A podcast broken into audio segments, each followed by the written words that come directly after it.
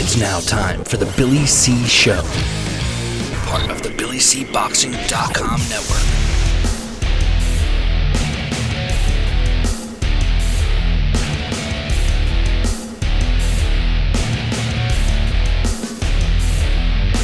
And we're coming to you live from the Billy C Studios in Lake George, New York. I'm Bill Calogero, and it's time for the Billy C Show. Good morning, good day, good evening, whenever you're watching, whenever you're listening. I hope you're doing okay today. Today's show is being brought to you in part by the Title Bout Championship computer game.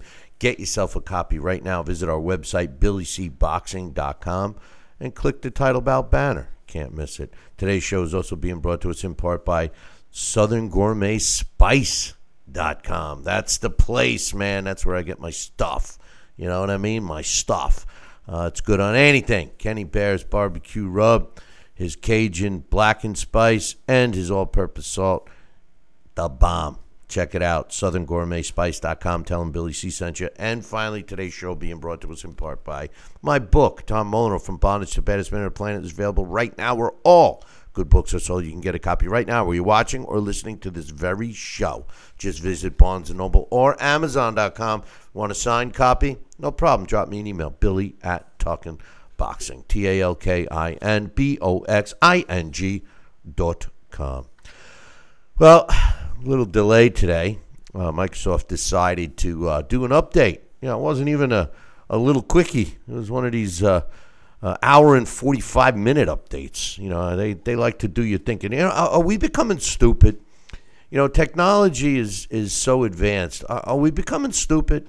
I mean, I, you know, I, I watch people walking around like this with that, you know, eh, you know, you can't even you can't even BS anybody if you say, "Oh yeah, yeah," you know, Mike Tyson was uh, uh, heavyweight champ for 15 years. You know, oh really? Google was Mike Tyson a champion? Oh no, you're wrong. You know, no, no more, uh, no more bar stool betting, right? Not with, uh, uh, not with Siri hanging around and Alexa, and Google, and, you know. Anyway, boxing, couple fights last night. Uh, I'll give you my quick thoughts. We got Dax chomping at the bit to come on. We got Alex Papali chomping at the bit to come on. I got some emails to read. We got some news to discuss. Uh, first and foremost, uh, uh, Joseph Parker uh, won a split decision over Derek Chisora uh, to improve to 29 wins, two losses, with 21 of his wins coming by knockout. Uh, Derek Chisora drops to 32 and 11 with 23 knockouts. The way the judges scored it, one saw at 115, 113 for Chisora. Uh, one had at 116, 111, and the other had at 115, 113, both for Parker, giving him the split decision win. My thoughts on the fight? Um, you know, I, I think it was a close fight. I I would have been okay either way. I, I'm I'm not so sure about the 116, 111. Um, Parker was the better fighter. There's no question about it. Uh, he didn't. He, if if if Joseph Parker had a little more pop this guy would be a tough out. I mean, he's got some fast hands. He's accurate with his punches. Um, but the beginning of the fight, Derek Chisora was landing body shot after body shot after body shot. These weren't just going through the motions and and landing on elbows and stuff like that. He was landing them. And uh, based on the judges' scorecards, uh, it doesn't look like they gave him credit for it. So uh, we'll get uh, uh, Dax's thought and Alex's thought a little bit later. Um, would have been okay with a draw. I find myself saying that lately, um, which kind of sucks. Uh, but uh, in any event, um, also on that card, Dimitri uh, Dimitri Bivol improved to 18 and 0 with 11 knockouts uh, when he won a 12 round decision over Craig Richards. 118 110 was the way one judge scored it. The other two had it substantially closer 115 113, 115 114. Uh, it was a, a decent fight. This wasn't a typical Bivol fight. I, I don't know. You know, I want to see Bivol fight Canelo. I'm sorry. I, I, I want to see uh, those two fight. Um, but uh, but we'll see. Also on that card, Katie Taylor improved to 18 and 0 with six knockouts in a tough, tough fight with Natasha Jones. I thought Natasha Jones was landing uh, the harder shots, maybe just not enough. 96 94, and uh, two judges had it 96 95, all in favor of uh, Katie Taylor. Um, there's only one uh, Ricky Hatton's Campbell Hatton Uh, he improved to 2 0 with two knockouts. Uh, again, um, winning a decision. Uh, one big difference between him and Pops, lack of pop.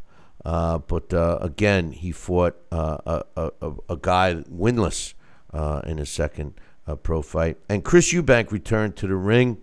Believe it or not, he's still an interim champion for the WBA. I'm going to get to the WBA in a few minutes, man. I, have about had it with the WBA. But he won a 10 round decision against Marcus Morrison.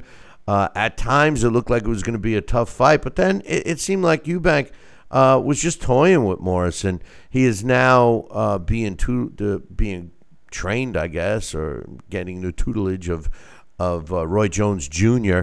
And he fought very Jones, Roy Jones Jr. esque. At one point, he had Morrison in all kinds of trouble and just backed off and figured, let me get some more rounds. 98 92 with the way all three judges scored that one. Another fight, uh, WBA super welterweight champion uh, Erislandy Lara, um, he uh, uh, went up in weight to win the WBA middleweight title. How many titles does the WBA have? I mean, I, what did it? Anyway, he improved to 28 wins, three losses, three draws, with 16 wins coming by knockout, and he picked up the 16th knockout when he knocked out Thomas Cornflake LaManna, uh, who drops to 30, 30 wins, five losses, and one draw, with 12 of his wins coming by knockout. Uh, Lara's 38 uh, years old right now. Um, where does the WBA pick fighters to to challenge for their titles? I, I mean, no disrespect to LaManna, but uh, you know, I mean, I could see giving Lara a chance at the middleweight title, uh, but uh, um, come on, man. You know, how, how did LaManna? I'm. I have a whole thing I'm going to get to in a second because it's. I'm going to jump back to the heavyweight division. Speaking of heavyweight division, uh, Andy Ruiz got up off the canvas and then won a uh, fight against Chris Arreola uh, last night. Um, Ruiz uh, improves to 34 wins, two losses, with 22 wins coming by knockout. And Chris Arreola loses for the seventh time. He's now 38 wins, seven losses, and a draw. 33 of his wins coming by knockout. Uh, the way the judges scored it 118 109 twice and 117 110 all in favor of Andy Ruiz. I gotta have. I, I, listen, um, to be honest with you, um, you know, I, I, I can't believe um, that uh, uh, that this fight um, uh, went uh, to, to, the scorecards like this. Uh, Ruiz hit the deck in this fight um, in the second round, and um, to be honest, I, I thought it was closer. Um, you know, Ruiz. Ruiz has got fast hands and everything else. All of a sudden, they're they're talking like he's the super great fighter. Um, he looked good in, in terms of uh, conditioning, but uh, uh, I don't know. I, th- I thought the fight was closer. I didn't score it. Um, but um, here's here's my thoughts real quick before I I go and, and get the guys on. But uh, what's happening to, to the sport of boxing, man? I mean, I, I, it's being mocked. Think about it. On June 5th, uh, you got, uh, which I don't mind this fight, but this is a thriller pay per view Teofimo Lopez against George uh, Kambosos um, for, the, uh, for the title. Evander Holyfield's on this card against Kevin McBride. Now, I don't care about that. Um, but then, uh, you know, the next night you got a pay per view, which I hope none of you watching this show or listening to this show, um, I, I hope none of you shell out a penny to watch Floyd Mayweather and Logan Paul.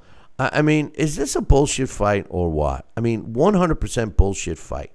Uh, don't forget Kenny Bears barbecue rub. Get yourself southerngourmetspice.com. I'll be uh, pointing to that in a little bit. Oh, did, did I just did I just throw out a, a, little plug? Yeah, I did because I see my man Kenny in the chat room, and he probably missed the plug at the beginning of the show. But anyway.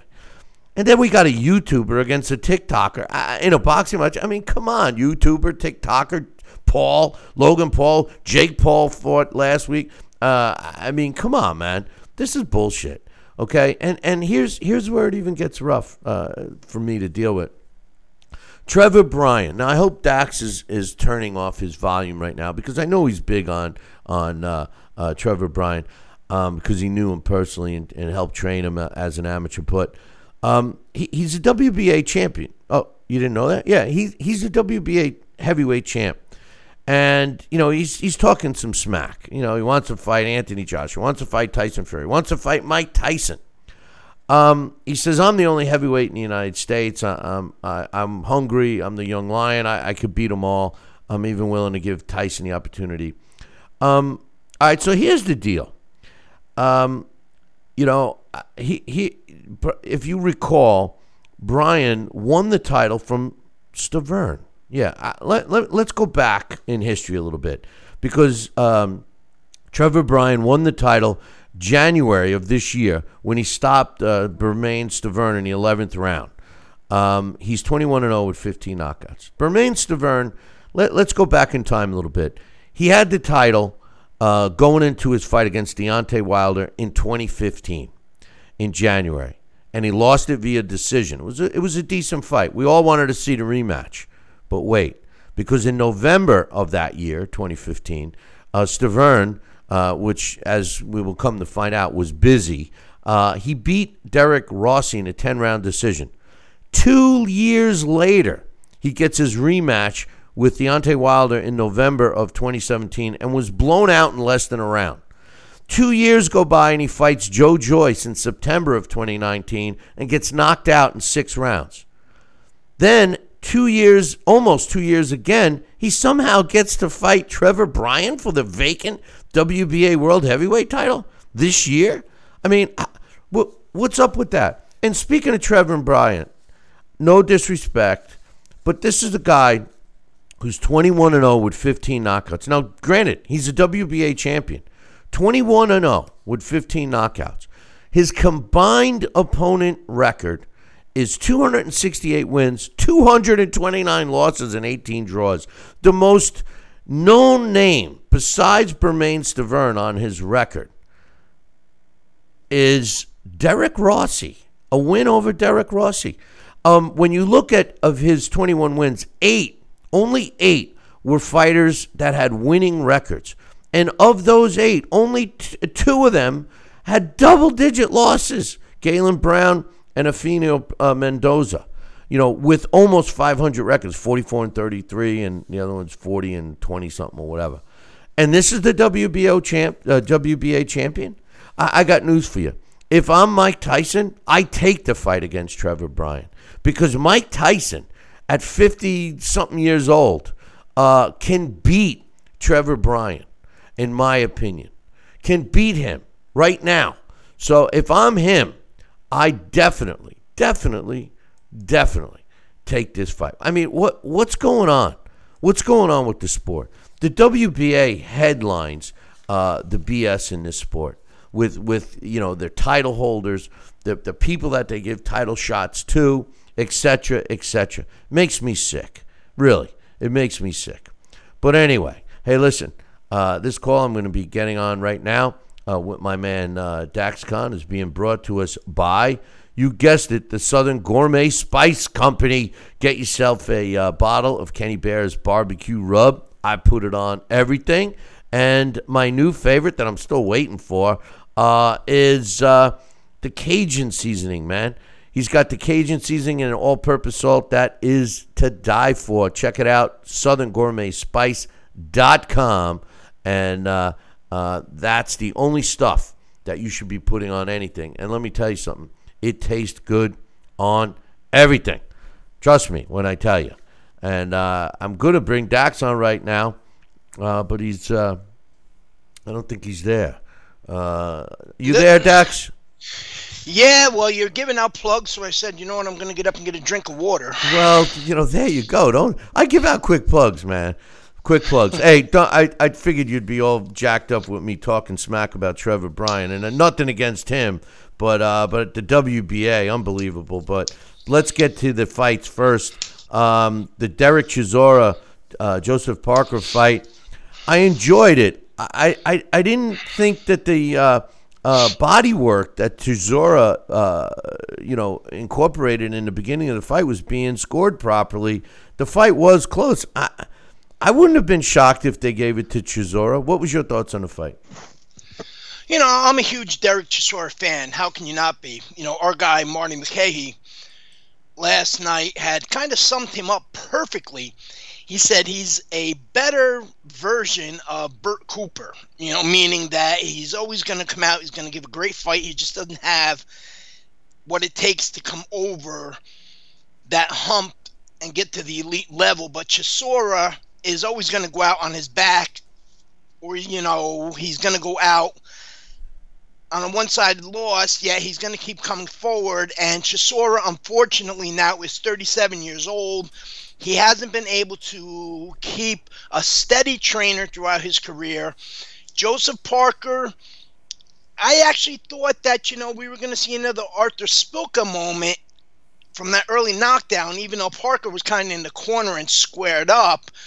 And Chisora just kept coming on, and I'm figuring, all right, you know, Chisora's going to catch him in one of these rounds, even though Parker does have a durable chin despite being down a few times. And Chisora gassed. And that happened to be the issue. But there are a lot of times during that fight, Bill, that I really thought Parker was falling behind. If you go and check our social media feed, I actually had stated at one point you know, does Parker have an Andy Lee moment where he can come back from behind and score that one punch stoppage? But Joseph Parker isn't a big one punch artist. So I think if uh, Sora didn't gas out, he would have won that fight by a wide margin. Parker, a much better boxer, but once he reached the level where he was no longer facing the lower caliber of opponents as he did up to the Andy Ruiz fight, once winning that WBO title, it kind of seems like Joseph Parker lost a little bit of that killer instinct. You know, I, I think that if he had a little more pop, Dax, he would be a tough out. I said it earlier. His his hands are quick, and the thing I like about Joseph Parker is that he's very accurate with his punches.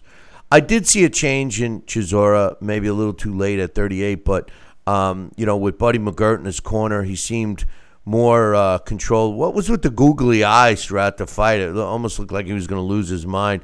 I, I like Chisora too. I know you've been a big fan of him and Dillian Whyte. Um, you know, Chisora, um, you know, and I love uh, Marty's uh, uh, comparison to Bert Cooper because that's a good one. I never even thought of that. Uh, but um, I, I thought the body work was was a great game plan. I just I think at some point um, they should have uh, started going for the head because he did drop Parker, and it was a legit drop knockdown, you know. But um, but Parker won the fight. I, I, I do think he, he squeaked it out. I wouldn't have been shocked if Chisora got it. I wouldn't have been shocked if it was a draw. So uh, I, I enjoyed the fight. The other heavyweight fight last night, uh, Andy Ruiz uh, beat Chris Arreola. Uh, Ruiz hit the deck in that fight. Um, I thought that Ruiz Ruiz is Ruiz. He's got fast hands. He's a likable kid. I mean, who doesn't really like him? You know, he's he's a he's a, he's a likable guy. He looked fantastic in terms of weight and conditioning. I just I, I you know I think his glory, you know, his time, his moment in the sun was when he beat Anthony Joshua. Other than that, Ruiz is Ruiz. I thought Arreola, I don't know, was Arreola looking better than normal last night or was it Ruiz? I, I thought it was an entertaining fight. I, I enjoyed every minute of it. was a little, uh, I agree with Arreola. I don't think he won the fight, but I don't think the scores were the way they were. 118, 109 twice? Come on. I thought the fight was much closer. No, it was the scoring was not well at all, just like um, a few other fights from last night. But I think more or less we were kind of surprised that Chris Arreola had that much in him. For the most part, anybody that I have spoken to leading up to this, or what I've read on social media and in various articles, people thought Chris Arreola was going to get blown out. You know, Chris Arreola's best days are long behind him, but you know, he put up a respectable performance. Andy Ruiz, and again, something I stated last night on our social media feed that it kind of seems like him losing that weight and trimming down a little bit was a mistake. We've seen that with other fighters. Um, you know, Andy Ruiz, not to the degree where he blew up in between the first and second Anthony Joshua fights, is the guy we want to see in the ring, but we want to see that version from the first Anthony Joshua fight or that Andy Ruiz Jr. from the Joseph Parker fight, which I actually thought Andy Ruiz Jr. won. So who knows what's um, going on there with Andy Ruiz Jr. And again, I hate trying to stress this so much to fans. When you suddenly get this big payday and you have all these millions in the bank, you kind of lose a little bit of that desire. And when all you know how to do is one thing, and in the case for most of these guys is boxing. That's what you do because it's just instinctual. Andrew Ruiz is still a young guy in his prime. He's not really sure if he wants to continue on. He doesn't want to continue on. I don't know. It's you know it's hard to figure out, but we've seen a better version of Andy Ruiz Jr. I think we'll see a better version of Andy Ruiz Jr. in the future. As for Chris Arreola, I think maybe one more fight against somebody of lower caliber, go out and win and call it a day. Because at 40 years old, I think that was the last really great performance we're going to get out of him. I, I have two comments to make on your comments with Andy Ruiz, and I don't disagree with you about Chris Arreola. That's for sure. Um, you know, I, I, I like Chris, and he's never been a, a great uh, boxer, but he's been a good fighter, if you know what I mean. But uh, I, I think two things about Andy Ruiz based on your comments. Number one, I think he has to get used to the weight loss, Dax. Um, here's a guy that's never been, at least I've never seen him this slim. And I, I, I agree with you. You know, um, fighters make the mistake. It's it's he's not used to it yet. He's got more. You would think he's got more footwork that he could utilize. His hand speed is is the same. I think the most important thing for for uh, Andy Ruiz Jr. is to learn better defense. He doesn't have any defense, and when you think about it, he gets hit an awful lot. He takes shots. He he handles them well, but he gets hit an awful lot. With the weight loss he should learn, and now he's he's working with Canelo's trainer. He should learn to move a little bit.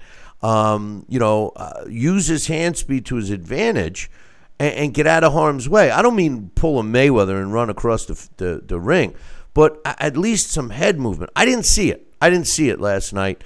And um, I, I wish that he could improve his defense because – being a shorter heavyweight by today's standards, he needs to rely on some defense in addition to his offense. Well, his offense has always pretty much been his defense, and boxing being a mental sport, more than it is physical, a lot of times, the appearance of Andy Ruiz Jr. gets a lot of guys. Even if you see him in action prior to fighting him, and then stepping into the ring with him is another thing once you realize, wow, this guy is really fast. He's not out of shape like he appears to be. His cardio was actually very good outside, of course, that second Joshua fight. But um, Andrew Ruiz Jr., when he's an undersized heavyweight for the era, you know, and I'm not speaking of weight because, you know, he's overweight, but I'm speaking about his height and the fact that he slimmed down, that more or less takes away from the center of gravity, if you understand what I'm saying. So it makes it easier to knock him down. So Andy Ruiz Jr., what he's going to have to do is you know exactly what you said. He's going to have to add a few other wrinkles to his game in terms of a defense, and he's going to have to go back and he's going to have to pick up that excessive work rate with those fast hands that we're so used to that will confuse opponents. That's you know the secret for Andy Ruiz Jr. And I think that you know his trainer is going to you know uh, um, incorporate that with him. But you know this is his first fight under Eddie. I believe it's his first fight under Eddie Reynoso since losing that title to Anthony Joshua. So let's not be too hard on him yet. Um, on the undercard of Chisora Parker, uh, and and I haven't really been, aside from you know loving Heather Hardy, um, I haven't really been following female uh, uh, boxing too much. But Katie Taylor is is an exception. She fights. Um, she her style of fighting is is the way it, it should be. It's boxing. She was in tough against Natasha Jones last night. Um, I love that fight. It was uh, action packed, like generally the female bouts on a card usually are. Uh, what was your thoughts on this fight? I, I mean, um, the scores were close. I think they were justifiable. Uh, but uh, Jones was landing a much harder shots. It's just that Katie Taylor is more refined. What's what's your thoughts? Um, first, um, female boxing as a whole, look for it from here on out these women improving. There is still that mindset, Bill, and you know, you being Chevelle Hallback's manager for so many years should understand. There's still that mindset that these females cannot fight, and it's hard to get them fights. But now that they're starting to get that exposure, is great, and fights like this is only just helping their cause if I if this fight would have won a few more rounds, if it would have uh, been three minute rounds even, I think uh, Natasha Jonas, who has improved greatly since her stoppage loss to Vivian uh, uh, uh, uh five fights ago, I thought she won the Terry Harper fight last August when she faced Harper for her super featherweight title that ended in split draw. Uh, Katie Taylor, eh, she's an, an, exceptional boxer. She does need to set the pace. We've seen that with the Delfine Persoon fights, and I would love to see this one again. And this is the fight that I stated out of all the fights last night, the judges got it right. The 96 94, 96 95, 96 95 again. I don't care if it would have went to Natasha Jonas or Katie Taylor. I'd have had no problem with it either way. Yeah, because Jonas was la- landing the, the harder shots. Um, it was a great fight. I, you know, I don't. Uh, she's. Uh, it's unfortunate that Natasha goes into other people's backyards because the close rounds they're given to the hometown favorite. Uh, but I'm with you. I would love to see a rematch. Um, two other fights I, I wanted to mention on that card. Uh, Dimitri Bivol, we talked about him last week. Um, workman-like win over Craig Richards. I thought it got uh, entertaining when Richards came on in the second part of the fight. Could have been a different fight should he have fought that way from round one. Uh, 115, 113, 115, 114, legit scores. Once again, we got that judge 118, 110. What the hell fight was he watching? I mean, Bivol you and I are both fans of Bivol. He's a workman-like, very talented guy, but he seemed like he was thinking about what he was doing tomorrow or or something else. He just wasn't into the fight. Um, it's a shame that he doesn't have the right dance partners. I know you weren't really high on it last week when we talked about the potential matchup with Canelo, but dude, I want to see that fight. I want to see Canelo fight Bivol. Canelo's got nothing to prove. Don't make don't don't don't get me wrong, but I think Bivol we would see the best Bivol against Canelo, win, lose, or draw. We would have to. Otherwise, he would lose the fight. What's your thoughts? 115, 114, 115, 113. I don't know. Um, if, are you saying you approve of those scores? 115, 113, uh, 115, 114. I thought the fight got close. Yeah, I thought the fight got close in the second part of the fight. In the beginning. Oh, well, once again, go check our Facebook tweet our uh, our um, our Twitter feed because uh, you know Bill was in bed at six o'clock. Uh, but where listen. I stated I had no idea that Craig two Craig Richards' parents were judges in this fight because it was not a close fight. Watch that fight again today, and you're going to see most of those punches that Craig Richards was using. He looked great pumping out that jab early, but Bivol was catching him on his elbows and his gloves. They weren't landing clean. Bivol like Golovkin, because of their facial makeup and them high cheekbones, they a lot of times look as though they've taken more damage than what they actually have. You know, Bivol, the problem with him is early on he had developed this reputation as a puncher when Bivol is really he's he's a master boxer. Joe Smith Jr., who's now a WBO champion, you know, so happy for him. He said it best after his fight with Bivol that you find yourself hesitant to open up and let your hands go because when you do, you're getting hit from every angle. You know, there's very few fighters that I can say over the last years that you have heard that said about. Joshua Clottey, after his fight with Manny Pacquiao, with Prime Manny Pacquiao, had said the same thing. You know, he was afraid to open up because once you open up, you start getting hit on every angle. Now, Bivol last night coming in off an 18 month layoff, you couldn't expect him to look at his best. But, you know, considering that time out of the ring, his reflexes were there. He didn't take too many punches. He had, um, you know, generally outboxed uh, Richards, who is not a bad fighter, but this was just like a level three, four, five levels up from what he's used to. Uh, Dimitri Bivol, I think it's unfair that some of the criticism he gets due to the fact people expect him to be a more action fighter. One of the dumbest phrases, I uh, one of the dumbest comments I heard all year was, "You um."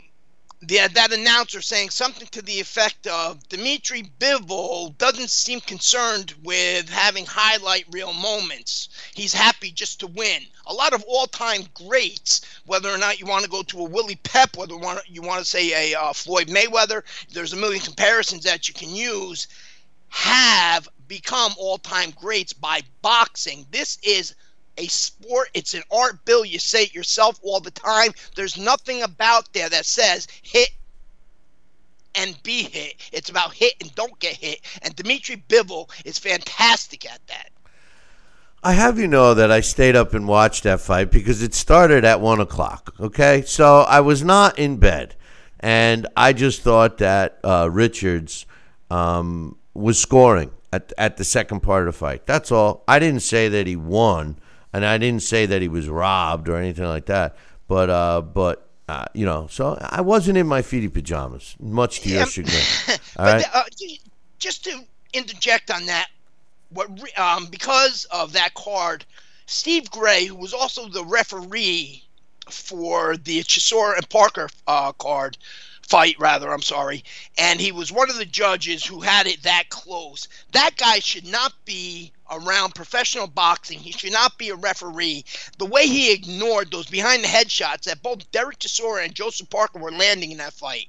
You know it's dangerous enough for any headshot but when heavyweights are doing it on a constant you know the the the risk of injury just raises. Those fights don't always show immediate effects. In fact, they rarely do. It's not until later, back inside the dressing room, or even a few hours back later, back at the hotel, does that fighter start having a headache all of a sudden, not feeling right. You know, an abnormal headache, not from being punched in the head and punched in the face repeatedly. They end up at the ER, and you know the outcome is rarely positive. So I don't understand how you know they have somebody like that around the sport, involved in the sport, not only giving out bad decisions, which you know is expected, but you know, putting allowing guys to be placed into danger like that. That's something that really bothers me in the sport. I got news for you. I think a point should have been deducted from Chisora uh, at least by the third round against Parker behind the headshots. He finally got warned and it slowed down, but then Parker started doing a couple to Chisora, um, I guess as in retaliation, but um, it was. And I'm not even suggesting they were intentional, Bill. I'm just saying they were happening, and he should have done something about it. Yeah, no, I, I know. Finally, um, one last uh, point. Erislandy Lara uh, is now a WBA middleweight title. How many titles? I, I, lost count. You know, I only have uh, 10 fingers and, and 10 toes. Uh, the WBA's got to have, what, a gazillion different titles? I mean, you know, and, and – you know, that's why I was on my rant about your boy Trevor Bryan. You know, yeah, he's a WBA title holder, but look at who they get to fight for these belts. Now, Chris Eubank Jr. against Morrison, I'm okay with that. I mean, you know, he was out for a while. I, I, I was scratching my head a little bit about when he had Morrison in some trouble and he backed off, a la Roy Jones Jr., who's now in his corner. I like Eubank Jr. I, I know he's gunning for, for Triple G. What was your thoughts first of, of the fight? Well, again, how was that fight made is number one.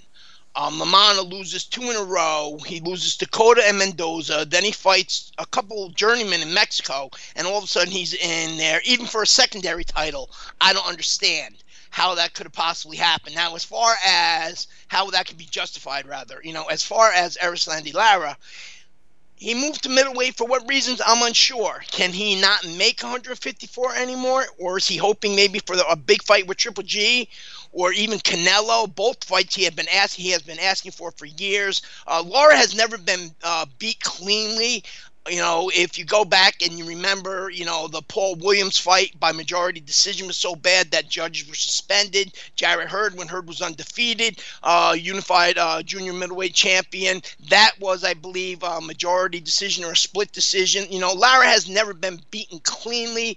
Um, his his um, one draw, I think, was a majority or a split draw. This is a guy who very rarely can you say this has earned himself the right to have a big fight, a cash out fight. You know, he's put in the work. He, he has been avoided by a lot of fighters over the years. Um, as far as um, LaManna, you know, going in there as that opponent really takes away from anybody even wanting to entertain the idea of Lara going in there against one of the other top middleweights. You know, as for Trevor Bryan, let me just address that. You know, for, for not just me personally, just you know, for a lot of young fighters. This is a kid who, you know, I did not train personally. You know, I was just involved in the gym, you know, uh, where Vince Kittle was training him, bringing him out the Olympics. You know, I worked with him a few times, you know, doing mitts and such things.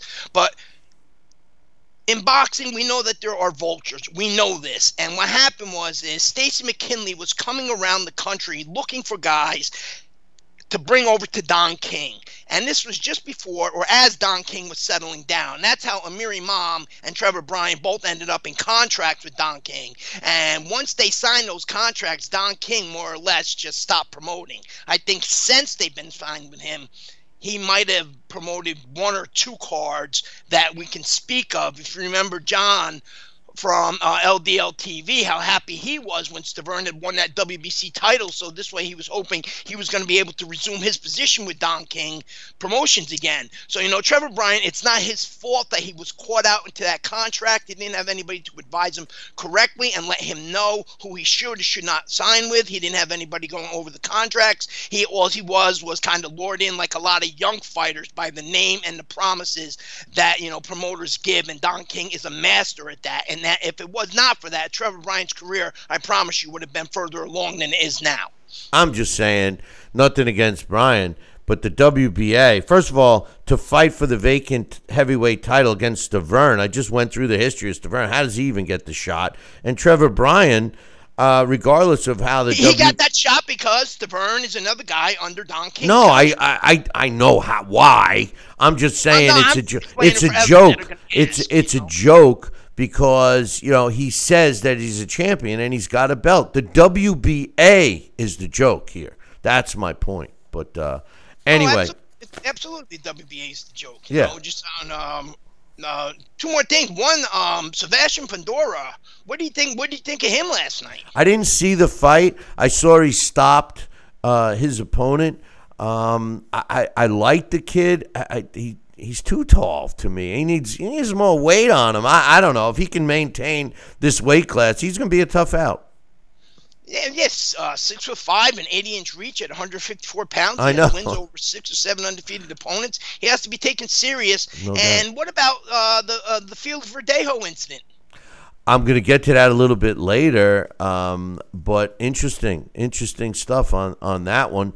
Um, didn't look uh, doesn't look good for him. Uh, you know, he's married. He's got a Gumati on the side that ends up getting pregnant with his kid, and she disappears. Last known sight was at his house. Uh, yeah, it's not looking good, bro. No, it's it's kind of shocking. You know, it comes across last night that you know he goes from um, person of interest to genuine suspect, and the last I heard, he was actually picked up by the police again. He's got they got somebody, um, another person apparently is is cooperating. The, the term they use is cooperating with the police, and that's why he uh, uh, he's a suspect now. But uh, yeah, I, you know, people do stupid things when they're in panic mode. Dax, you know, you know, it's uh, it's unfortunate. Hey, sorry for the delay today. Thanks to Microsoft, we had the uh, them to decide to a, an update. And you're right. When I did fall asleep last night, I should have hit the enter key like you did, and it would No. I didn't. That's the thing. I didn't hit it. I hit the actual the power off, and all of a sudden, it's um wouldn't let the computer turn off because of the updates. You know, I wasn't just gonna sit there and um you know override it and turn it off, or else what would have happened was exactly what happened to you today. Exactly. I left. for an hour.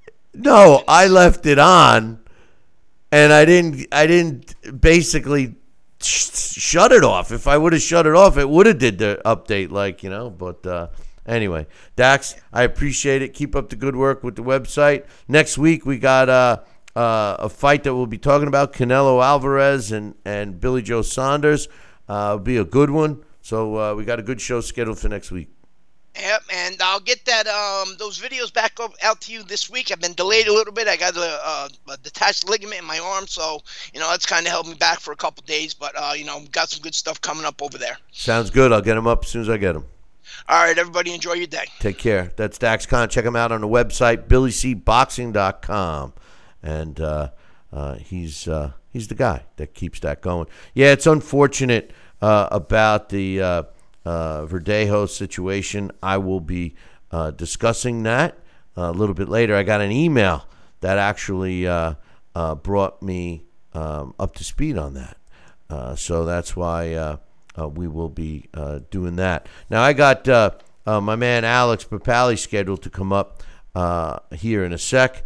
But remember, uh, Alex's segment, uh, especially since he was uh, the guy who, um, well, we can't use the word edited, uh, but he proofread uh, my book. So get yourself a copy uh, of this book right now. Tom Molineaux from Bondage Specimen on the Planet is available right now where all good books are sold. Amazon.com, uh, BarnesandNoble.com. Yeah, I wrote it a couple of years ago, but it's a good read.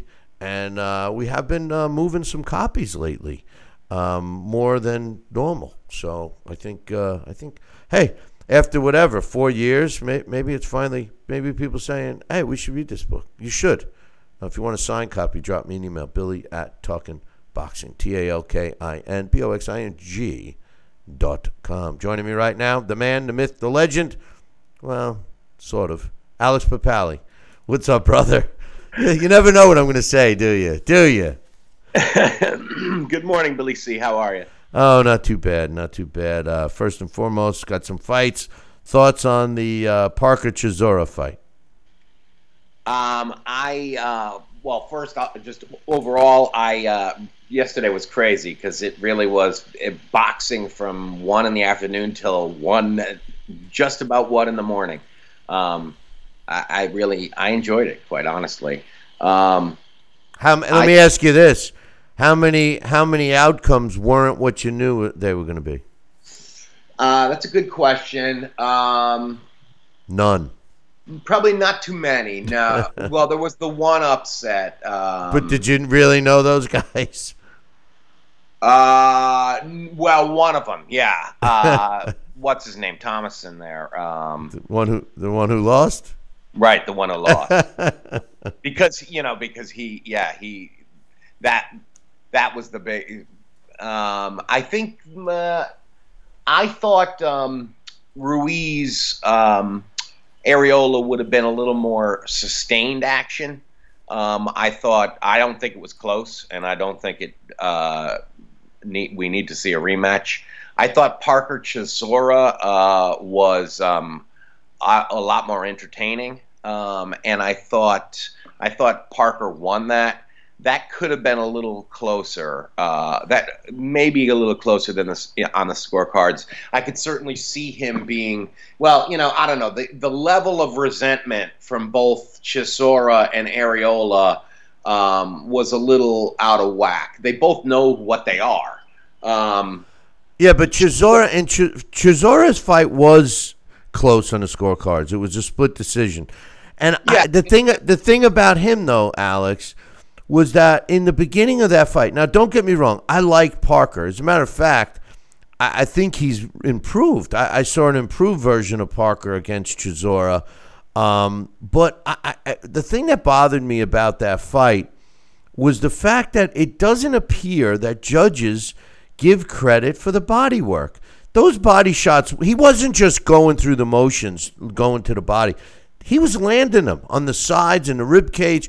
I mean, it was a, it was a, uh, uh, he didn't hold back, and it was a, a sustained body attack that he maybe was implementing too long but obviously wasn't getting the points, you know, because Parker would land one or two shots. His jab was beautiful, followed up uh, with with with a with a shot or two, and then clinched and and and took the body work that were landing. So I, I don't know, man. Yeah, that is, you know, that is, uh, I think, one of the perpetual arguments uh, of the sport is, um, and I think especially in um, uh, prize fighting, you know, you've got to find a happy medium. And but I do think that some judges do tend to, um, uh, you know, favor head punches. Um, I do think that I thought that Chisora was coming, even though he was the one making the fight. In fact, that in the fact that he was pushing the action, that's what he was there for. I, I wasn't surprised that Parker was a lot more fun to watch than he usually is. Why? Because he had a guy pressing the action, um, so he could counter him, and I thought he rose to the level of that uh, after a shaky start. I thought it was very sloppy, um, but but that's what made it enjoyable, you know, especially for heavyweights. And I think that's the thing about Chisora. Um, and I, I felt the judges got it right in that in that they did not give him uh, over credit him for a lot of punches that are cuffing shots. And yes, he's pushing the action and and throwing more punches, but I don't think it's effective. Um, so to me, but again, you know, I'm watching from TV. I'm not there. Uh, I'm tweeting. Uh, you know, um, I don't have the same focus as a judge um, who's right there. Uh, so a lot of those rounds could have been um, closer.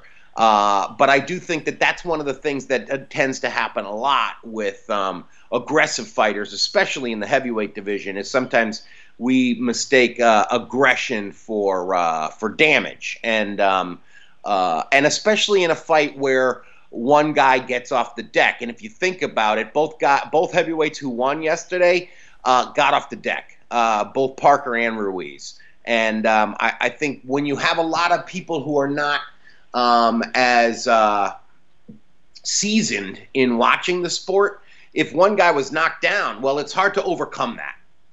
Right. In the Ruiz Arreola fight, very entertaining. I enjoyed seeing Ruiz in good shape. Dax and I talked about it. Um, I think the guy's not used to this weight. I think he needs to get used to it. Um, I don't know if I agree with those scores. I mean, um, I thought the fight was closer. I, I still think Ruiz won despite being dropped. Um, but 118, 109 twice. I mean, uh, that that seems like Arreola didn't get anything by those two judges, and the other 117, 110. Um, I, what's your thoughts on Ruiz? I, I, his improvement, in my opinion, has to be defense oriented.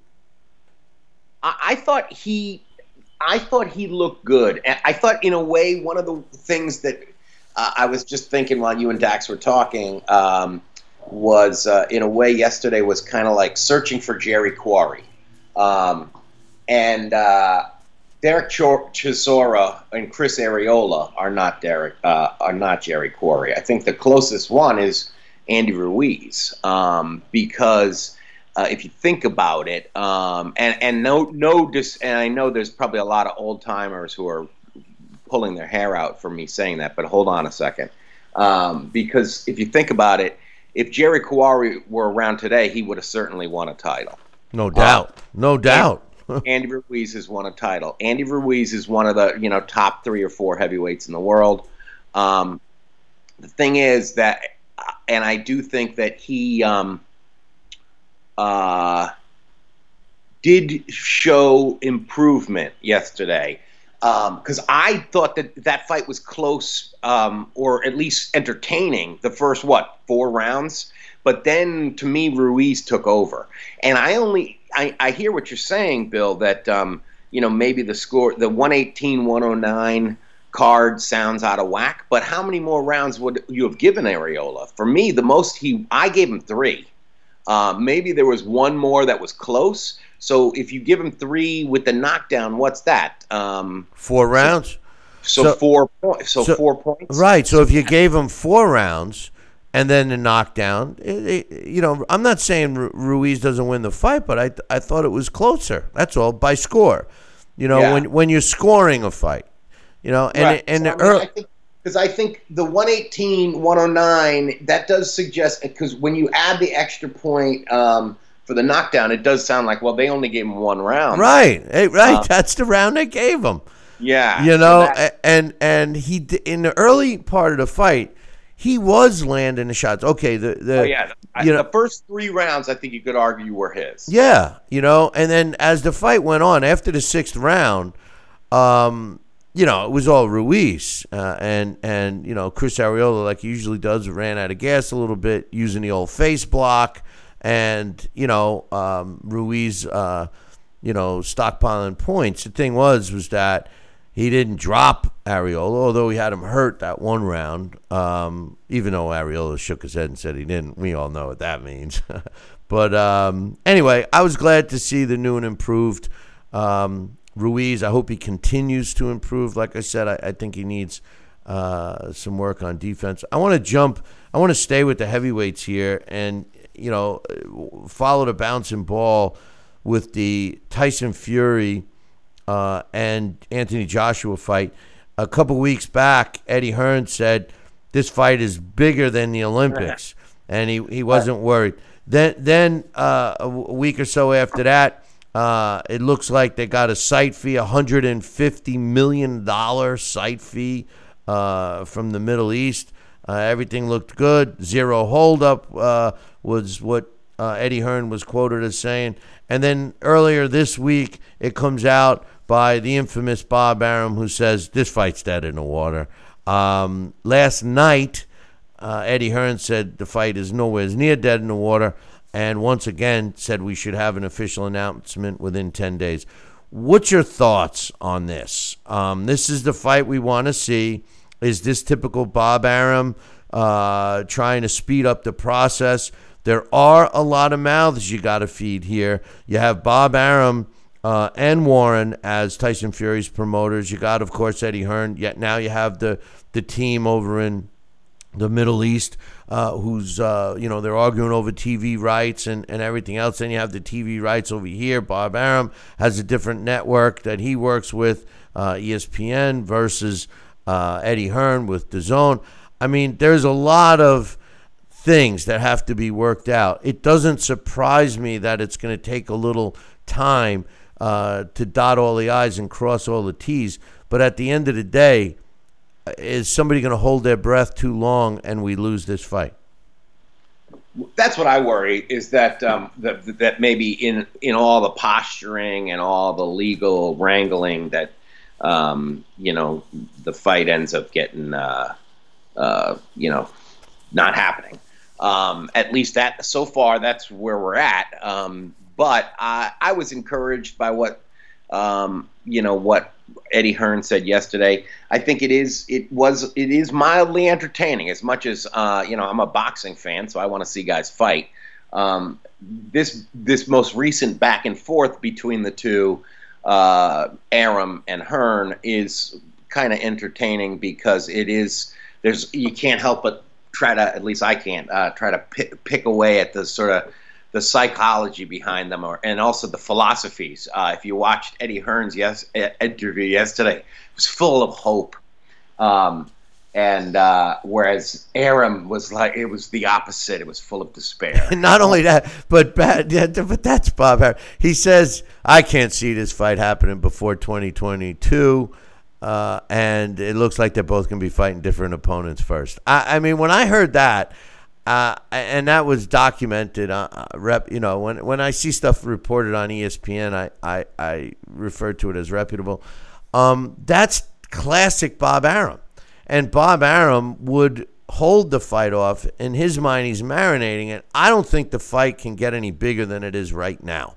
And you know, with all of this other BS that's go, going on with the sport, in my opinion, the sport is being mocked by Floyd Mayweather you know, fighting this Paul the last week, the other Paul fighting uh, an MMA guy. Uh, now you got a TikToker against a YouTuber. I mean, it's it's a joke. Snoop Dogg is the most entertaining uh, uh, guy up on a desk in boxing. Boxing. You have some rap music going on. I mean, it's not the same. We have our our you know historians that have passed the the Bert Sugars uh, are rolling in their graves right now. You know, these great fighters that that gave so much to this sport, you know, in the ring, in preparation for fights outside of the ring.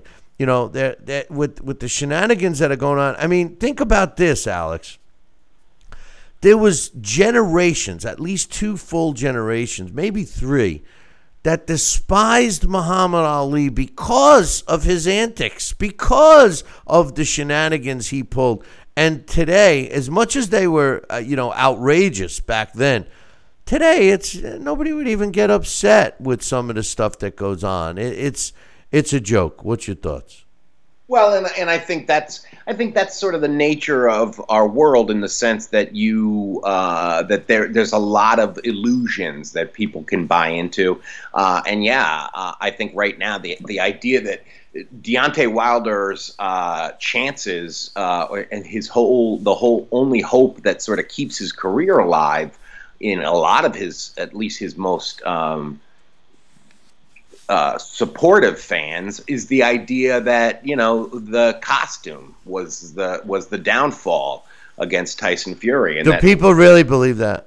Uh, well, I think there probably are. I think there are some, uh, and I think that that's if the if that third fight, if we have to settle for that instead of Anthony Joshua uh, for Tyson Fury's next fight, um, I think that um, they you you wait and see how much that becomes part of the narrative. Well, let me let me ask you so, this because I think that's that's one of the things that I love about our sport is that. Um, uh, there is a sort of wild, wild west quality to it. It is um, there is a chaos to it. Uh, I, I was over a friend's watching some of the NFL draft the other day, and it was I was really struck because they would go. There's just such a stale corporate effort to try to make it look a certain way and like every time they would show the different team uh, rooms uh, where all the big wigs were making the decisions, they would say, "Oh, everybody in there is fully vaccinated." Uh, uh like who cares, you know? But they, it's it's a they're trying to portray this uh, corporate image, so they want to make sure that they're putting forward this right thing. Well, uh, look at the difference with our sport.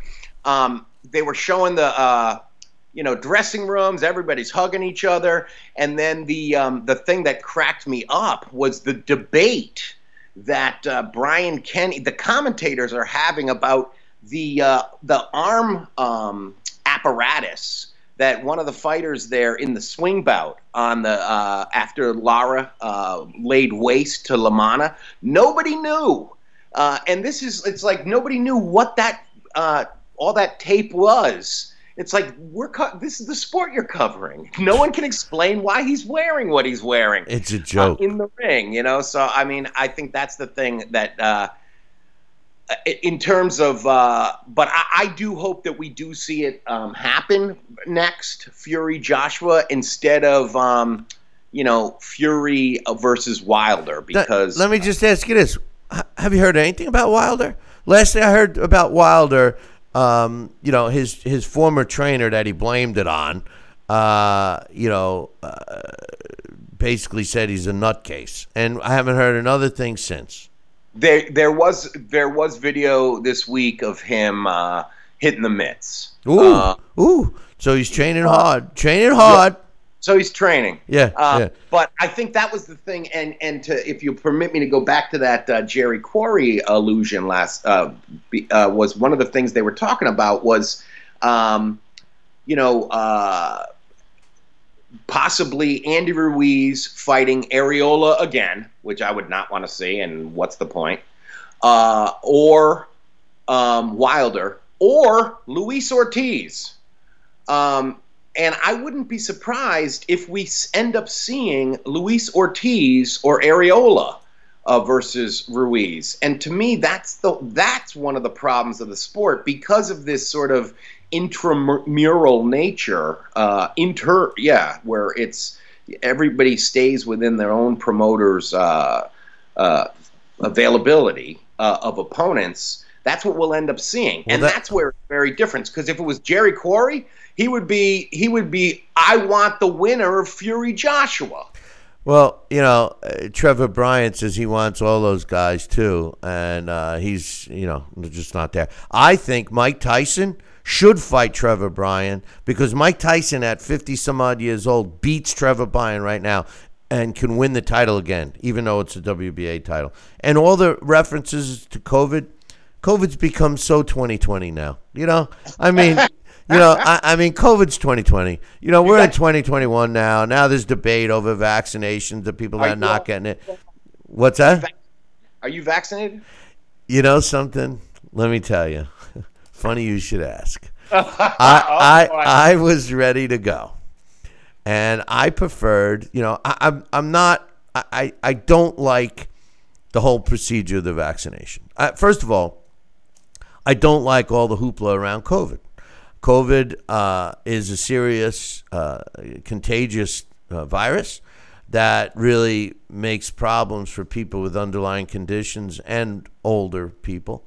Um, but it was blown out of proportion. People are scared to death. Fights are breaking out if you have a mask or don't have a mask on. All of this stuff. The CDC, they're saying, oh, you can wear, you don't need to wear a mask outside. Hello? How, if you're on your property by yourself and you're wearing a mask, you got problems. And for all you bastards out there that are driving in your car and you're sitting in your friggin' car alone and you got a mask on, you got a fucking problem because there are problems out there with people and the fear factor. Okay? And I just to finish my story, I was all signed up to get the Johnson and Johnson one. And the, when I was doing my little research, I felt that the Johnson and Johnson research protocol was more um, standard in, in, in our vaccination process over the last hundred years. Um, you know, what they did, blah, blah, blah. I was all ready to get it. Something told me not to. I canceled the appointment uh, at the last minute. And two days later, they, uh, you know, took it off the shelves, so to speak. I'm sure it's going to come back. And when and if the Gestapo, I mean, the uh, government forces us to get it, um, then I would prefer that one. But to suggest that you have to have your card to get on a plane or or to go and, and uh, you know be in an outdoor park and, and be able to prove that you're vaccinated. I mean, um, in case people haven't noticed, our, our, rights are being extremely violated and we are losing them uh, right by right by right. Now, with that said, if it was the plague, and I stepped out my porch and took a breath and dropped dead, I'd be the last guy to leave my house. Okay, uh, but uh, come on, let's let's be real. All I say is COVID. Eh, that's so 2020, man. well, that was man. You you struck a nerve, huh? You didn't know. I guess so. You, you didn't. You didn't. You didn't know that that was going to happen. No, you know? no. But but I I I want to I want to uh, talk to you about three more things. Uh, we're all whacked out with the time, so uh, I'm going to save the one that you're going to enjoy the most for last. But um, Vasily Lomachenko, I guess, uh, is scheduled to fight uh, Nakatani on, on June 26th. What's your thoughts of Lomachenko coming back? He did have uh, an injury after his loss or um, had separated uh, his shoulder or whatever he did in that fight. Um, I still think he's uh, one of the best, if not the best, pound for pound fighter out there. Um, what's your thoughts uh, about him fighting uh, Nakatani? Um, I'm okay with that fight. I mean, I, I think that you know he's still you know one of the one of the best at, in uh, uh, at lightweight. He's he's you know not he's not. Um, I would like to see a re- rematch with Lopez. Um, I think Lopez is too big. I think we forced um, Lomachenko to move up uh, you know, at least two. He moved up three. He's three weight classes since he started, but he's at least two above what he should be, in my opinion. Um, so I don't know. I think Lopez is just too big for him. I, I, just don't think, even though he can land punches on Lopez, I'm not so sure he can hurt him. And I think Lopez hurts him every time he lands. So I, I it could be, but I, I think that, I mean, to me, the the what makes grounds for a rematch is if you if you, you see something that you know definitely you didn't see that you think well what would what would happen if if I guess in in this case it was so obvious Lomachenko waited too long to start boxing. He just he just uh, coasted those early rounds. Um, so I think if they were to fight a rematch, if he were to step up the activity, we that might be a whole different fight. See, you know what? I don't mean to interrupt you, but that's what's happened in our world today. We analyze data so much, and we all know that his father, who was his trainer, um, is a is a genius when it comes to boxing. I think you just made a great point, and I think that they analyzed analyzed the data too much, and that data meaning that Teofimo Lopez was known for running out of gas at the second part of the fight, and I think they were banking on that. And credit to to Team Lopez, um, he was prepared to go 12 rounds. And you're right that the the game plan failed them. Yeah, and I and I think that's to me that's one of the things why uh, where in terms of uh, the, the real adolescent male fantasy aspect of boxing for me that it's just like comic books because that's what happens when uh, when Uh. great uh, superheroes run into somebody. They might get their ass kicked the first time because, ah, man, I- just didn't know. I didn't expect this, you know. But the Tune in next week to see how our hero can get out of what looks like he will Exactly. never get out of. See, tune in next week Yeah. where Lomachenko figures out Yeah. he has to box the first six rounds Yeah, of a fight. exactly. So that I think that to me that's that's one of those ingredients where that's a rematch that's worth fighting, worth having because uh, it was a glaring um, problem with uh, his strategy the first time. Was he just waited so long? And that would be just like if if um, Hagler and Leonard were to fight a second time. What would be the two things? One, Hagler start sooner, start fighting sooner, um, and two, come out southpaw. Um, so those are the kind of things that, to me, a rematch. That's what you want to see. Um, that there's there's ingredients, something you didn't see the first time. That well, let's see if he could, he or uh, he or she could do it this time. Well, with uh, Lomachenko's background in ballet or whatever, I think the game plan for the first six rounds was, "I just want to dance. I just want to dance." I, you know, but uh, but anyway, the other thing I wanted to ask you is Dimitri Andrade. I know you have a soft spot for him, thirty and zero. Uh, he's you know after his fight, um, he I was saying who I wanted him to fight, and he comes out and it was the middle of April, April 19th, and he comes out and he says the same thing we were talking about. He says, I want to fight uh, Charlo or Murata or Triple G. And we were talking about that right after that fight, that he needs to, you know, he, everybody's talking Triple G. I think Triple G's got better fights um, than him. Uh, Chris Eubank Jr. is, is one of them. Uh, maybe like Jack's, uh, Dax uh, suggested maybe Erislandy Lara is another uh, decent fight that could uh, get a good payday. But Andre, I like the Charlo fight or Murata. Uh, what's your thoughts? Um, I don't actually. I, I kind of think that um, he he's banking on a Golovkin um, because I think he is sort of in a similar position as Andy Ruiz. That he's he's the third guy at the top, um, and he needs he needs a Charlo or a Golovkin to stay relevant. Um, so because I, he's not, you know, he's not an A side. Let's be honest. Uh, he thinks he is, um, but um, and I think the Golovkin fight would be fun because I think just like where you, what you had with Chisora and Parker, uh, some guys need uh, the right opponent to make their style that might not be that fun to watch more appealing. And I think Golovkin would press the action, which would make Andrade fight, which would make it more fun. I, Um, I just I think Charlo. I I, I want to see the Charlo brothers fight somebody, you know, and, and I just think that it's an evenly matched fight, Demetrius against Charlo. I, I just do. That's that's the fight I I would like to see, and the Yeah. winner, the winner, catapult to a big money fight, I guess. Well, but keep in mind though, uh, the thing with Golovkin, is getting he's getting old, and the more he sits on a shelf, um, It's the worst thing for him. Yeah, that doesn't help. So I don't know. I mean, I think um, uh, Eubank Jr. Um, you know, that was it was so clear he wanted rounds yesterday, uh, Oh, and and it was like you know, because he backed off. He That was I, I hated that. I hated that. I thought, you know, and and you know what? Fighters shouldn't do that because I've seen it where a fighter, oh, we just want to get rounds, and you let a guy off the hook. Next thing you know, you're going, I should have finished him. Now I got stopped. He caught me with that lucky shot, you know, and and you know his opponent was in decent shape. I mean, that's Roy Jones, man. That's Roy Jones' mentality, 100. percent But if it works, it works. Um, yeah, I, that's exactly what I was thinking. I was like, boy, it, Eubank Jr. is doing a, a Roy Jones Jr. One hundred percent, one hundred percent.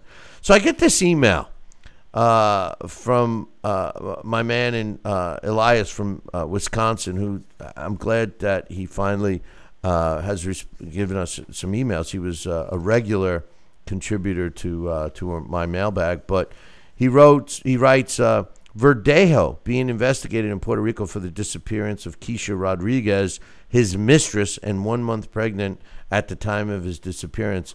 Um, you know, I, I, I, I look at that and I know this is, you know, up your alley because you like uh, interesting things Morbidity? like this. Yeah. Um, and now it's even, he was a person of interest last week. Now, as of last night, um, he's uh, he, he's a he's a suspect.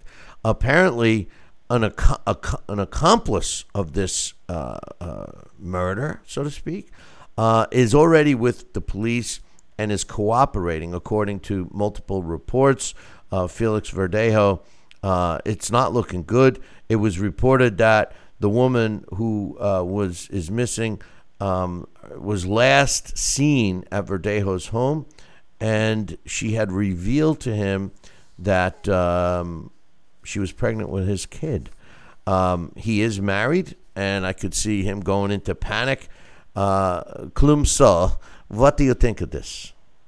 Yeah, it's uh, it sure doesn't sound good. Um, you know, uh, and, and it's very tragic for uh, you know the woman who lost her life. Just awful. Um, I don't know. I mean, I, I do think that it's uh, like you said. I think that it looks like they're going to be picking up. If they didn't pick him up last night, they because a lot of the twe- tweets I was seeing, they were at police were at his house or something. So I don't know if they picked him up or not, but yeah, it's disturbing, and you know, uh, his career was already uh, sort of on the de- decline, uh, and now um, to think that um, you know he is might have been involved in something horrendous like this, just yikes, awful. Um, but I do think that you know, I, I, I that's one of the things that, of course. Uh, you know, we've seen this kind of thing, uh, and you you can't help but wonder the link of head trauma to violence.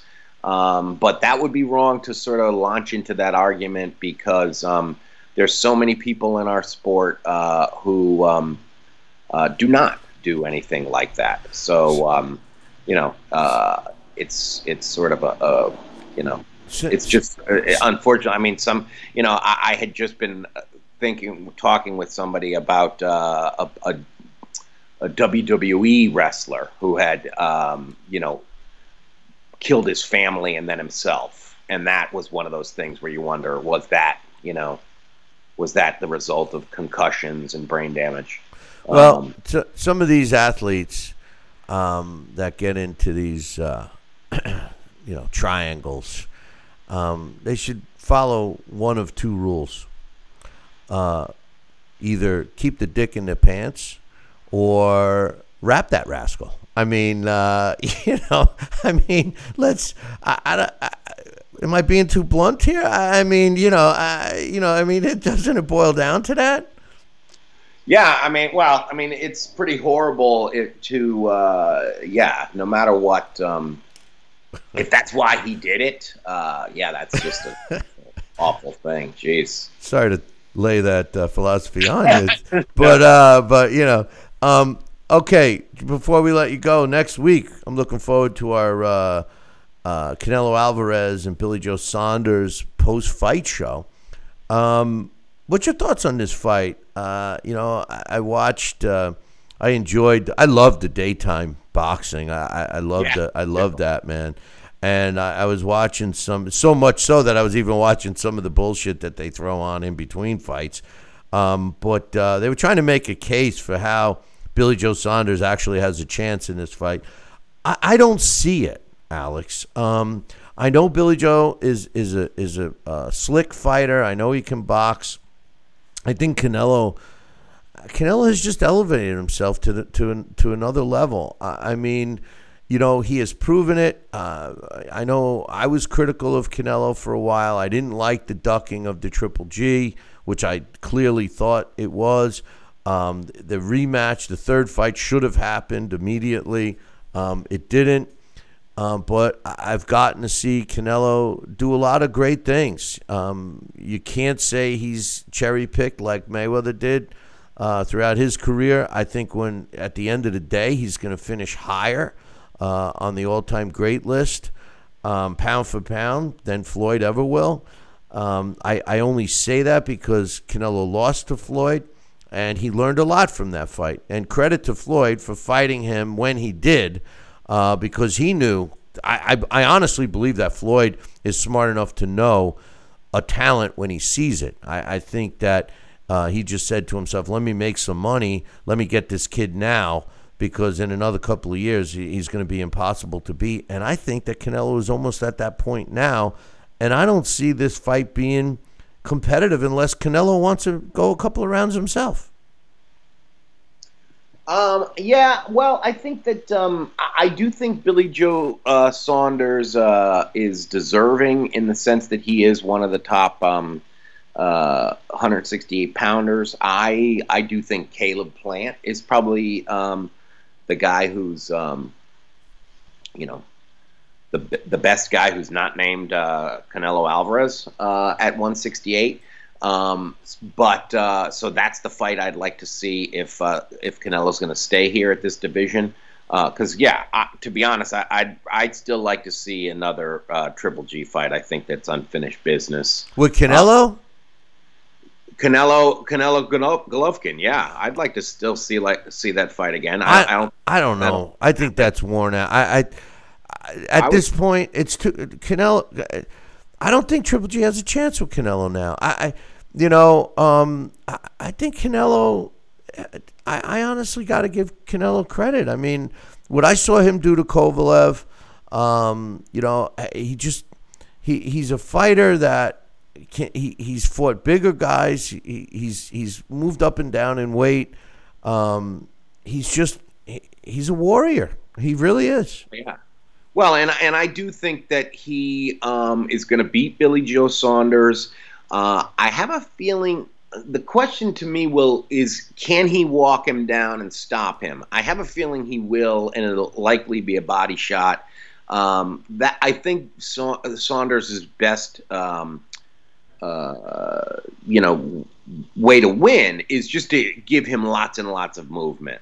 Um, but Canelo's really good at cutting off the ring. I was just gonna say he cuts so, the ring yeah, off. So, so it's going to be a very, uh, very, very difficult task.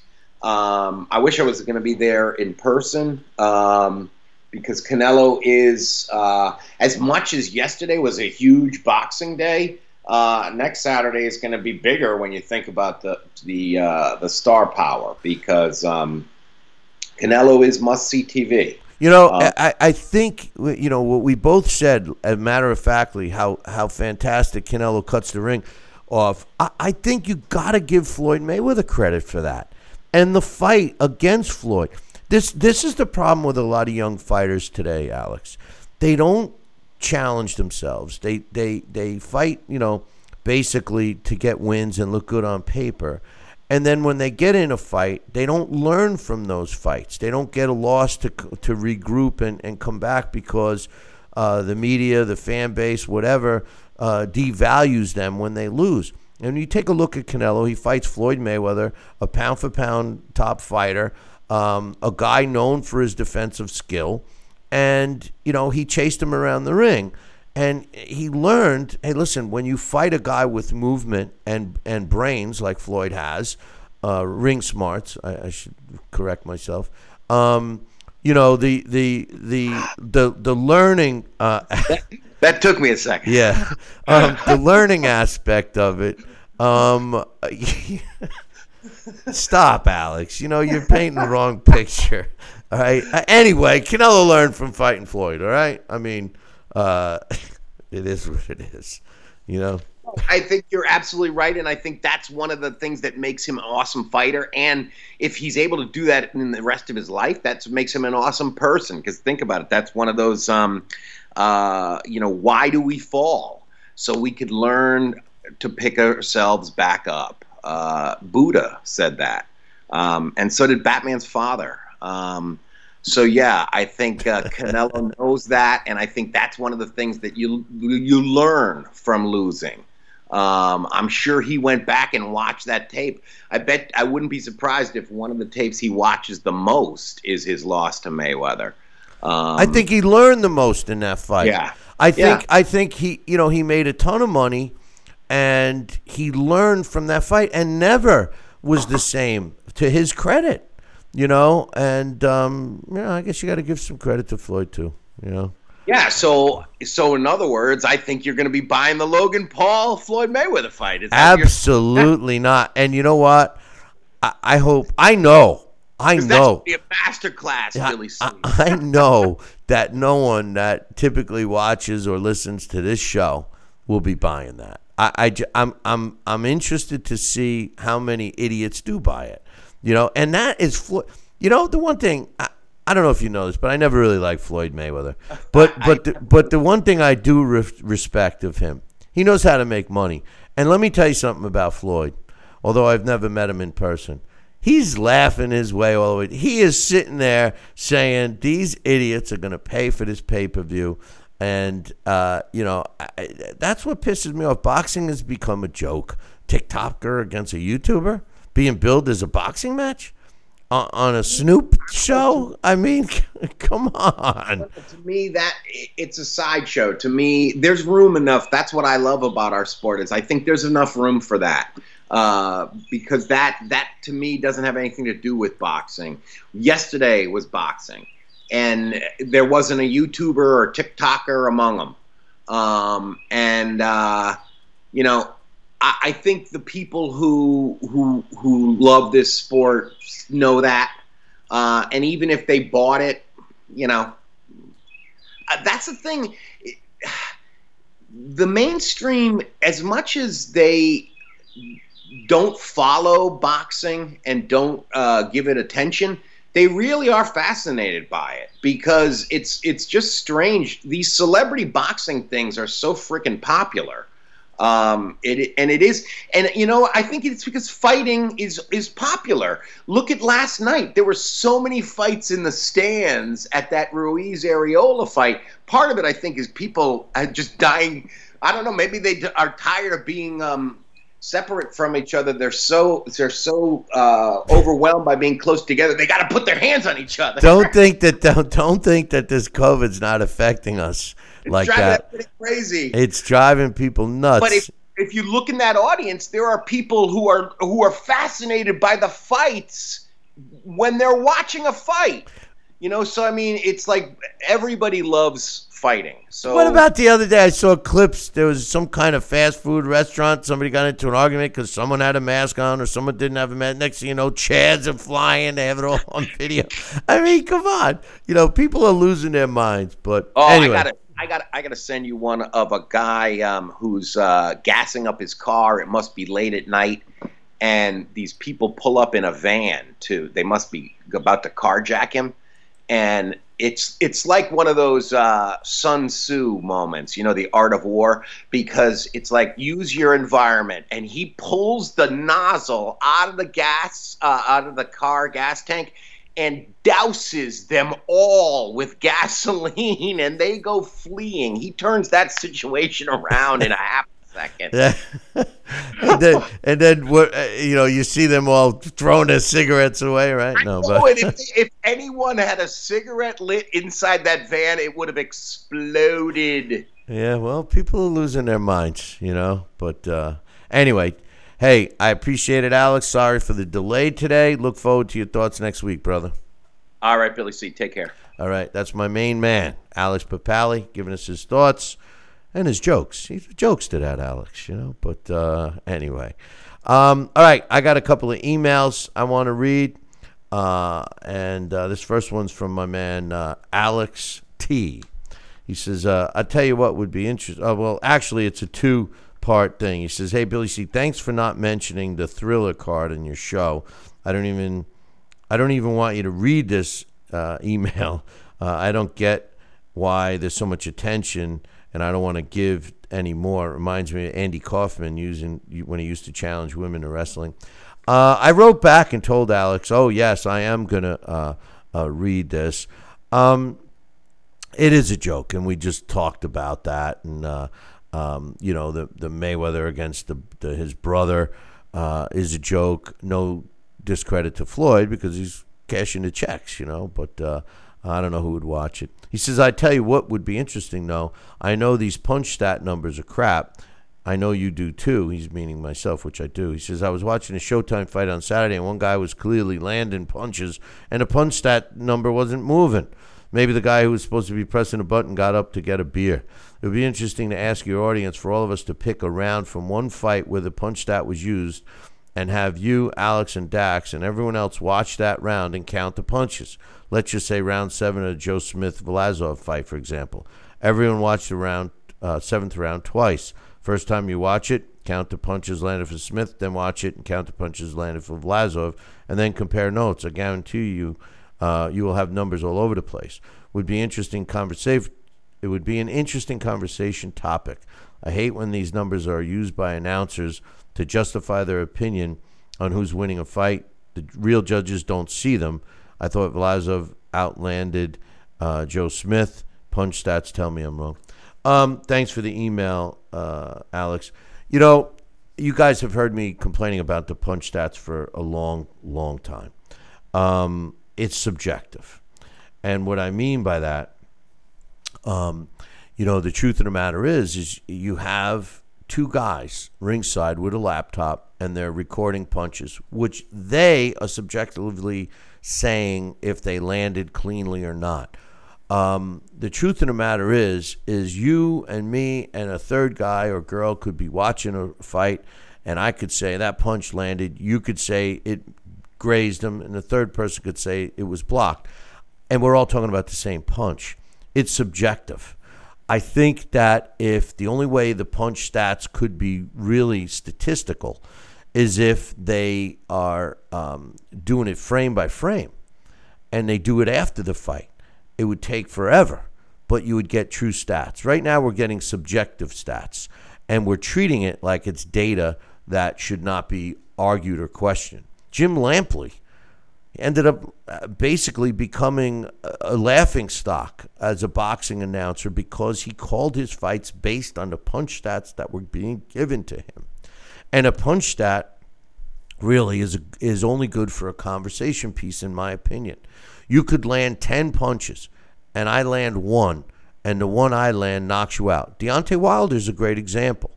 Deontay Wilder, power puncher.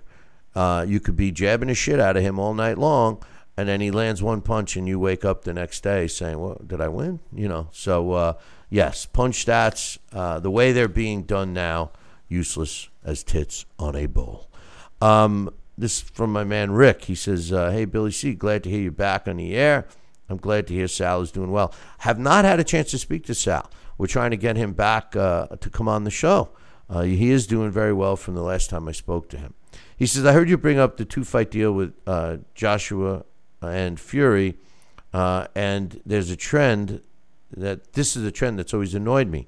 I understand a champion wanting a rematch clause when putting his belt on the line, but to already uh, be planning a second fight before the first one even happens seems counterproductive to me. For starters, what if the first fight sucks? Now we have to sit through another one just because it was part of the deal.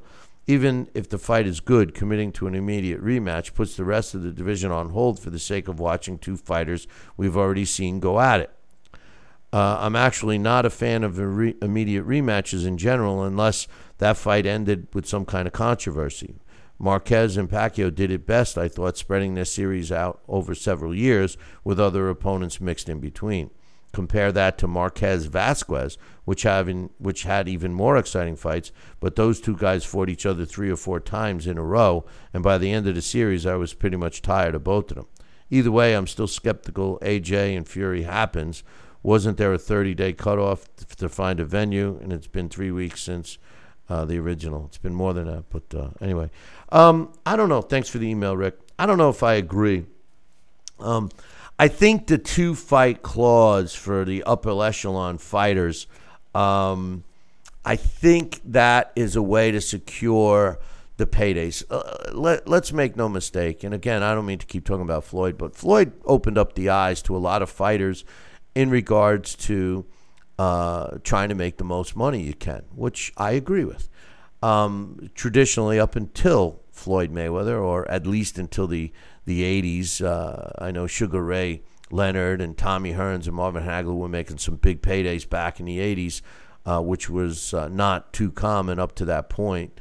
Um, but, you know, a fighter's journey to making money um, is far and few in between. And I think what happens when fighters reach a certain level and they are uh, in demand, so to speak, that they try to max their, their revenue as much as they can by fighting a two fight fight against, uh, especially a fight of this magnitude, regardless of whether the first fight was boring or not. They come up with all, and especially today, everybody comes up with all kinds of excuses of why their performance wasn't the way it should have been or why they got beat or what have you. I do think that immediate rematches are more uh, important than letting it stretch out. Although I love the point you made with uh, Pacquiao and Marquez, and then, of course, Vazquez Marquez. Um, and, and, then you could go with the Micky Ward or Arturo Gatti uh, fights. Um, you know, the Jake LaMotta, Sugar Ray Robinson fights. I mean, all of those fights that multiple, um, you know, fights took place uh, have their own meaning. But when you have, you know, top notch fights, especially in today's world of boxing where there's a gazillion titles out there, and you got some, I got some, and we're fighting a unification. Yes, I, I think that that's good. As far as putting a division on hold, well, you know what? Uh, it's not like there's uh, such great fighters uh, after the top three or four anyway. And uh, this last one's from uh, my man uh, James. He says, Hey, Billy, I'm happy to be out at a hospital and listening to you again, even if you guys are only on once a week. If I'd been healthier, I've sent you my top 10 boxers just after New Year's well, maybe next year. Uh, first and foremost, before I go on, uh, James, I uh, hope you're doing well. I'm glad to hear you're out of the hospital. I know that uh, you were battling some health issues uh, last time you communicated with us, so I'm I'm very happy that uh, we received this email from you, and my thoughts and, and, prayers go out to you to recover as quickly as possible, my man. James has been a listener for a long time on this show, and uh, I hope uh, I hope you're on the rebound, brother. He says, anyway, I don't know what's worse, having Showtime pipe in canned crowd noise or the long gaps of silence on ESPN uh, Plus's Mthalane against Edwards broadcast. Showtime's canned applause made the show seem cheesy, and ESPN's quiet stretches made theirs look remarkably low budget. What do you think? Listen, there's nothing like watching a live boxing match live there's there's nothing. Um, I too can't stand canned cheers and stuff. If you watch any of the old film of the Gillette boxing series uh, and all the other ones in the 50s and early 60s, um, all of those punches, you know, the fans, that was all canned. Um, they did not have the technology they have today. Uh, they filmed it and went back and, and dubbed uh, all this stuff. They did have the announcing on it, but um, so I'm with you, man. I think uh, I think we need to move forward uh, in life in general, and hopefully uh, get things back uh, to normal. Listen, I appreciate you guys joining us today. today we got a little out of whack because Microsoft decided to do an update. not that I'm making excuses. We did the show anyway. But next week, we're going to do our uh, Saul Canelo Alvarez and Billy Joe Saunders post fight show. Uh, so we will be talking about that fight um, next week. Uh, my prediction on that fight uh, similar to uh, Dax's and Alex's, is Canelo Alvarez will win the fight. Uh, Billy Joe Saunders, I believe, will be stopped in this fight, although he's slick and Canelo uh, is okay with going a distance and winning decisions. I think he's going for the knockout in this one. It's just my opinion and my thoughts and my prediction. Canelo Alvarez by knockout. But you'll hear our post fight thoughts next week. So uh, make sure you tune in next week. Same bat time, same bat channel. Until then, I'll leave you with this. Ciao, baby.